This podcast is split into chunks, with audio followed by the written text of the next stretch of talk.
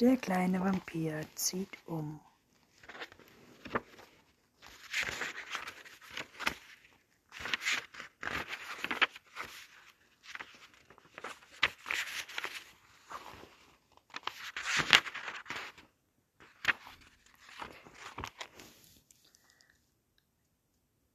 Schrecken in der Badewanne.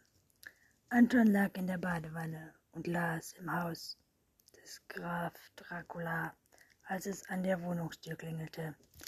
Hoffentlich nicht für mich, dachte er und sah von seinem Buch auf, hörte, wie seine Mutter zur Tür ging und öffnete. Dann kam sie über den Flur und klopfte an die Badezimmertür. Für dich, sagte sie. Ich lese, brummte Anton. Wer ist es denn? Ein Vampir? Ein Vampir? rief Anton entsetzt.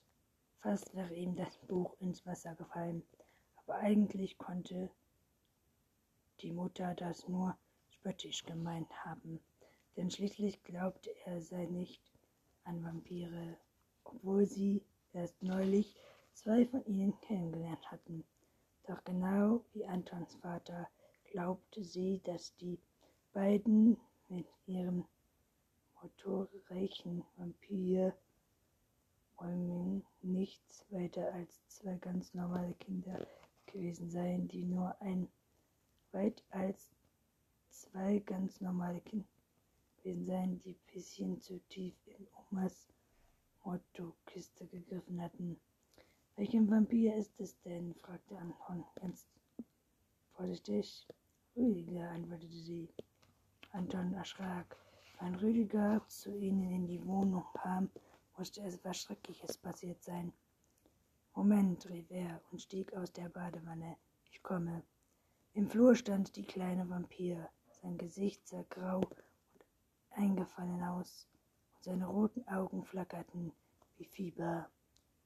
Ich muss mit dir sprechen, flüsterte er. Anton schluckte. Hier, sagte er und sah ins Wohnzimmer hinüber, wo seine Eltern saßen. Der Vampir warf ihm einen beschwörenden Blick zu. Du musst mir helfen, flüsterte er. Ich stammelte Anton. Ja, du bist ein einziger Freund. Und wie? Komm in den Fahrradkeller, sobald du kannst. Damit drehte der Vampir sich um und verschwand.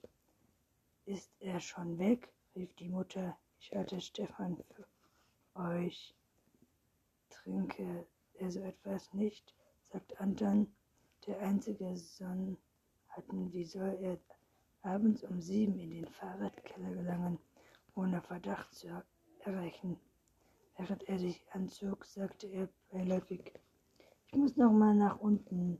Jetzt, sagte die Mutter, deine Haare ist doch ganz nass. Oder hat es etwas mit deinem komischen Freund zu tun? fragte sie plötzlich, misstrauisch geworden. Nein, sagte Anton. Und wohin willst du?